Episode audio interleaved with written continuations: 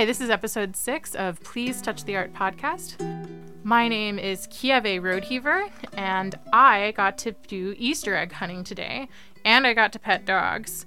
And I really, really, really like the color ultramarine blue. Hello, my name is Mackenzie Cannon, and I also got to go Easter egg hunting today as well. I speak fluent Farsi, and I really, really enjoy pickles. And my favorite color is heliotrope. Heliotrope. Remind me what color that is. What does it look like? It's kind of like a really, really warm purple, but really, really light. It's named after a flower. Oh, cool. Well, I'll have to look it up sometime. I'll probably put the link in the show notes for Almost a picture. Almost like a thistle. Ooh, fancy. Very, very fancy.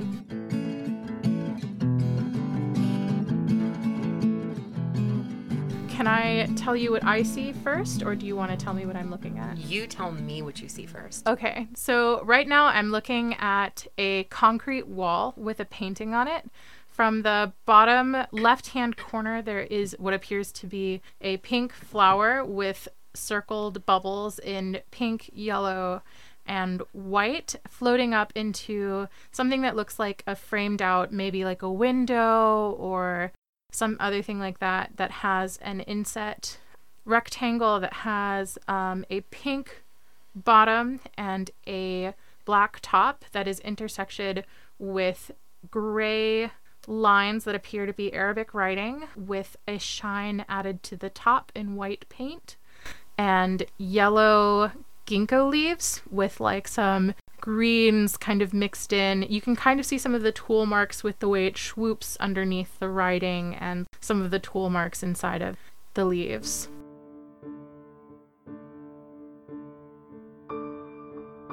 Can you tell me what the words are? Yes, it's actually one word, sabar, which is sort of like patience or like the will to keep on enduring, which I thought was really fitting because this particular painting is that it's on the side of a building that's actually owned by Netcare. Um, Okay. Can you tell me what Netcare is for people who don't know? Netcare Access is a it's an organization here in Columbus that mainly helps people who are experiencing mental health crises and or like substance abuse. Yeah, issues. I unfortunately I've also had to call Netcare for people, so been there. Um, would you like to tell me what this piece means to you or how you got commissioned to make it? This piece, I actually went through Netcare. This was about two years ago. And they actually approached me and wanted me to paint something for them. They really wanted some client artwork up. They had also seen me working on various things during my stay there.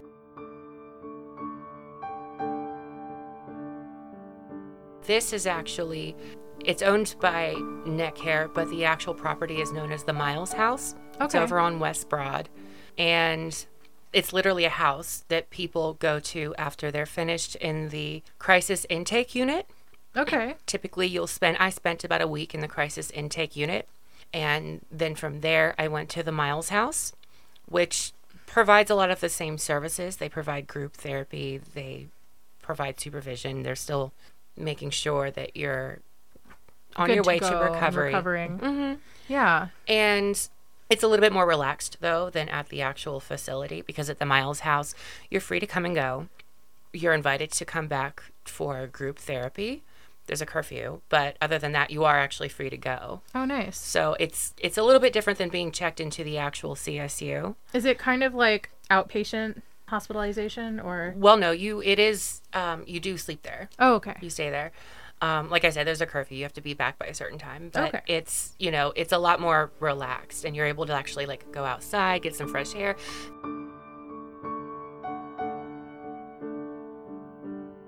The area where this is painted, it's actually a patio in the back area. They grow vegetables and flowers and things like that back there. They have seating back there people can go to when they need to decompress or just be outside. And sometimes we'll hold group out there too. Nice. During my time at Netcare, especially when I was at the Miles house, that was kind of when I was beginning to like rediscover painting and drawing and sketching and things like that because I hadn't really done anything in several years. And it was something that sort of helped me through the recovery process there at Miles House. They encourage you to work on things like that, work on things that are contemplative, things that are soothing, and also things that can engage you and perhaps motivate you. So, Oh, nice. artwork was kind of A driving force for you. that main factor for me, yes. And they had approached me during the end of my stay. I was about to leave, and they had met Jill, is the manager there. She actually approached me and said that she had spoken with some of the higher ups at, at Netcare and that they wanted me to go ahead and paint something for them. And I wanted it I wanted to make something meaningful, which is why I chose that particular word. I thought it was very appropriate for the, for the atmosphere space, and for the space.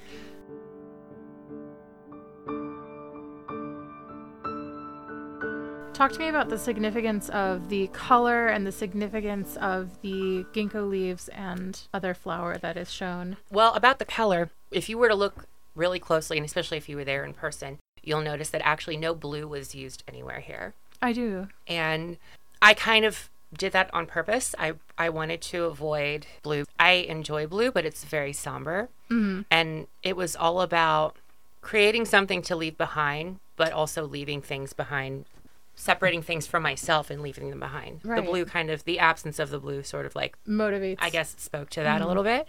The ginkgo leaves I chose because I had read an article about the atomic bombing of Hiroshima and Nagasaki, and they mm-hmm. still have ginkgo trees there, like pretty much at ground zero, that had like survived that Yeah. whole thing, and they're still thriving. Ginkgo trees are also known to be very resilient and also very long lived. I thought it would be sort of a fitting metaphor that mm-hmm. you can still continue to go forward. A lot of the people that move through this space have reached sort of like the lowest points in their lives. And so I just wanted to leave behind an energy that was encouraging of people to survive through it. get through it and continue to live on and see Yeah. tomorrow because you never know what it is that you can go on to do from there.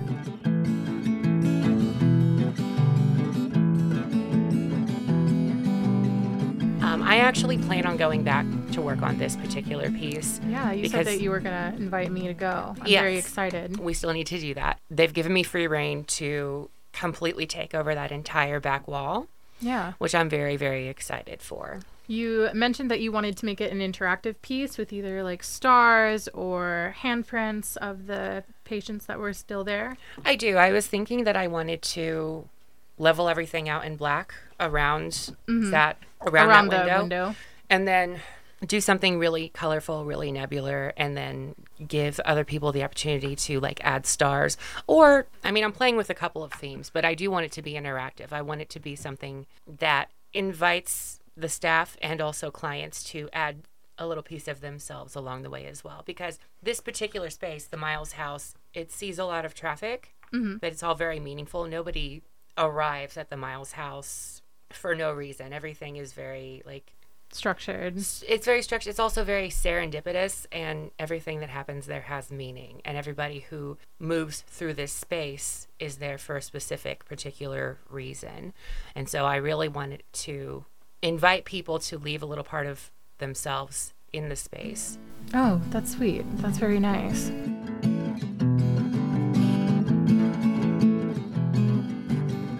Is there anything else you want to tell me about this piece before we look at some others? This piece was also featured when I should I mention you can mention it. You can plug them too if you like. yeah it was it was actually back in october there was a small interest piece on the local channel 10 and this is actually where we had filmed that i had filmed that with jerry revish and we had spoken about suicide prevention awareness Mm-hmm. So I enjoyed that they allowed me to use the image for that as well. And the space was really, really beautiful as well. You can't see much of it here in the picture, but they do actually have a really lovely garden back here as well. I'm sure they do have a lovely garden. Thank you for always being so open and kind and sharing of your things. I got good at feeling bad, and that's why I'm still here. I got good at feeling bad, and that's why I'm still here. Um, I think we said that we wanted to look at this piece next. Do you want me to tell you again what I'm seeing first? Yes. It looks like it's made with chalk. I see kind of the way that the pigment has broken up across the paper. It could also be pastel. The the background is a violent kind of reddish orange color. There's a darkness that comes down through the middle and inside of the darkness is a hand that is reaching down towards a word that is highlighted in white. It also looks like an Arabic word to me. Can you tell me what the word is? Yes, it's actually the same word that we saw in the previous piece. Oh, is it really? Yeah, it is. Yeah, that shows you how how badly I look at things. Um, this piece was Can you remind us what the word is again? sabar, Thank which you. Which is basically it's Arabic for patience or like mm. endurance. Yeah. It's a virtue and a quality to have and to aspire to, and Muslims often ask God to instill this in them All right. because it, it, it gives you strength.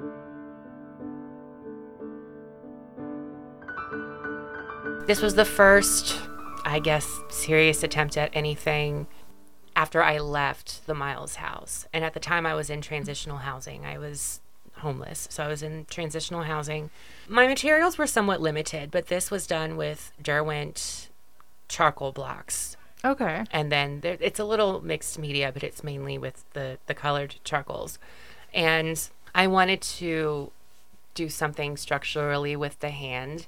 I mm-hmm. think that faces are great, but a lot of times when I'm like meeting somebody or encountering somebody, I look at their hands. Yeah. I think hands tell us a lot about somebody. You can tell a lot about somebody's life and who they are as a person by looking at their hands, looking what they do with their hands, looking at the appearance of their hands.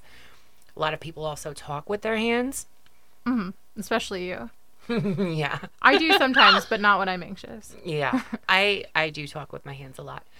I just think that the hands are very underrated. I think that they I agree. I think that hands are wonderfully gesturous. I think that hands are sexy. I think that hands like just are caring and warm and very nice. I think they also transmit a lot of information that is a mm-hmm. lot often a lot of times it's overlooked. Yeah, I think this piece even has kind of like an aura. It feels to me as though the hand is either generating the darkness or breaking through the darkness.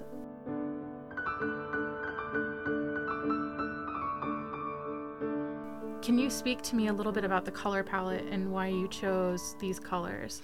Well, I wanted these colors because I knew that I I knew I didn't want it to be a super colorful piece. I wanted to work specifically with purposeful approach toward like the color. Yeah. I wanted to, and at the time I was going through a very difficult time. I mean, mm-hmm. when I, again, this was right after I left the Miles house, and I had sort of been sketching this out a little bit prior to that while I was still at the Miles house.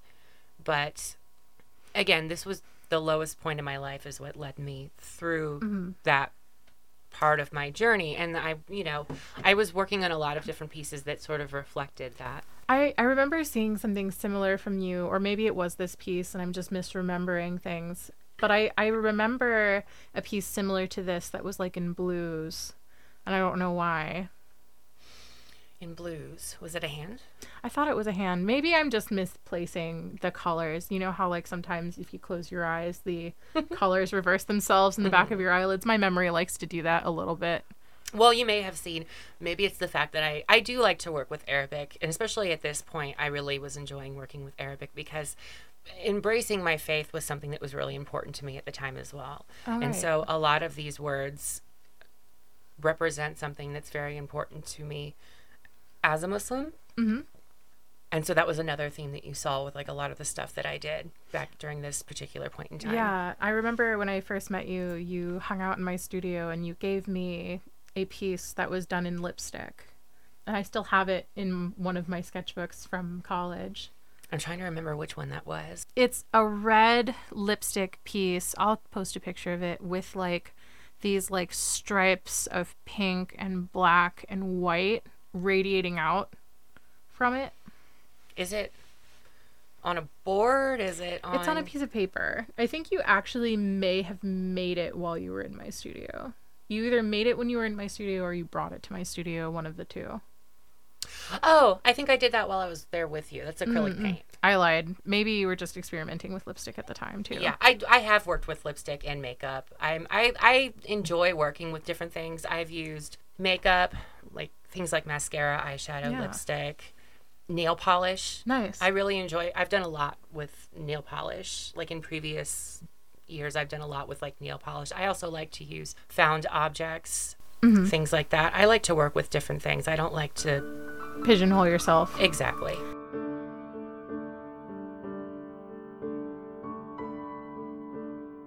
Do you want to talk about this piece really fast, or would you like to talk about something else? This piece I enjoy. Yeah, let's talk about this piece. I actually think that this piece is really cool. It's on a white background. It is what appears to be signed. It is also appearing to be calligraphy work, but it looks as though you like made a stencil and then painted down into it because there's moments of a swirled light blue and a swirled purple and then a deeper like ultramarine kind of color radiating throughout. It also looks like you allowed your brush to become very dry and make those like nice like pardon me, but I'm going to call them sexy words. sexy words. Wow, sexy swirls is the word I'm trying to say.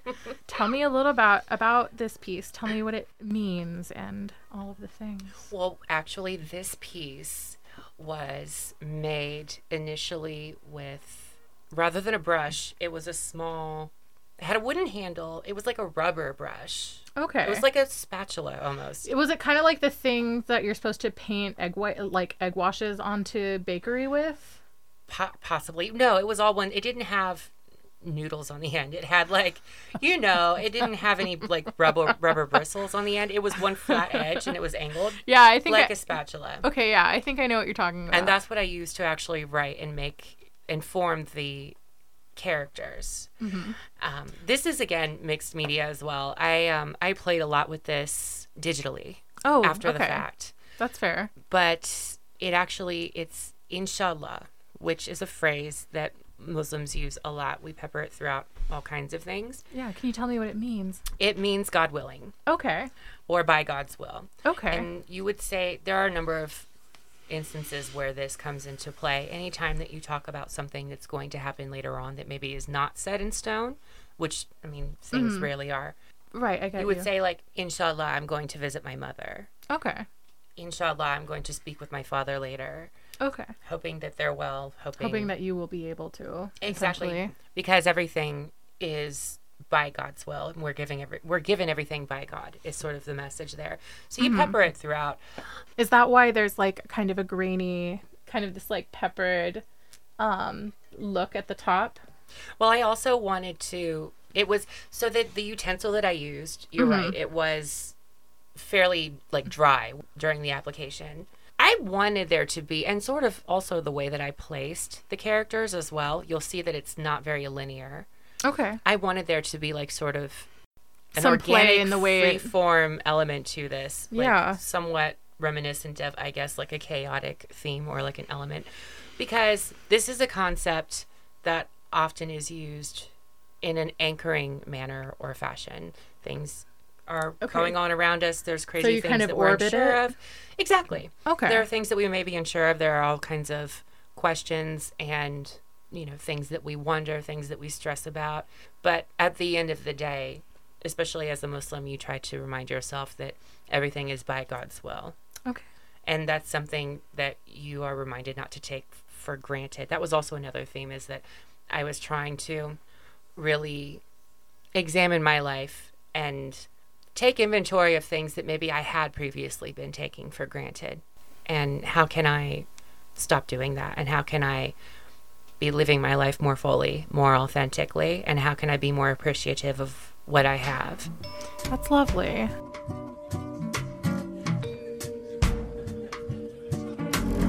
Maybe after you finish your mural, I can have you on again, and that could be really, really cool. I would love to. Yeah. Do you want to remind everybody who you are? Yes, my name is Mackenzie Cannon. I'm an artist based here in Columbus, Ohio. Can we find your work anywhere? Not yet. I'm actually in talks with a gallery to see about maybe getting some. Nice. Tell me, and I will tell everybody where you are. I will. I'll let you know when everything is like set in stone. Okay, cool. Inshallah, get it? You're great. I love it. I am Kieve Rodeheaver. You can find me on Instagram at Please Touch the Art Podcast. And we now have a Twitter. You can find my personal art Instagram at kieve.art, K I E V E dot A R T. And you can find me on my website, K R O D E H E A V E R A R T dot com. And today we had a live studio audience, which is very cool and very fun. And I thank you to WCBE for everything they do. And this is the first time that I have flown solo in recording these episodes. Take care. Have a lovely one.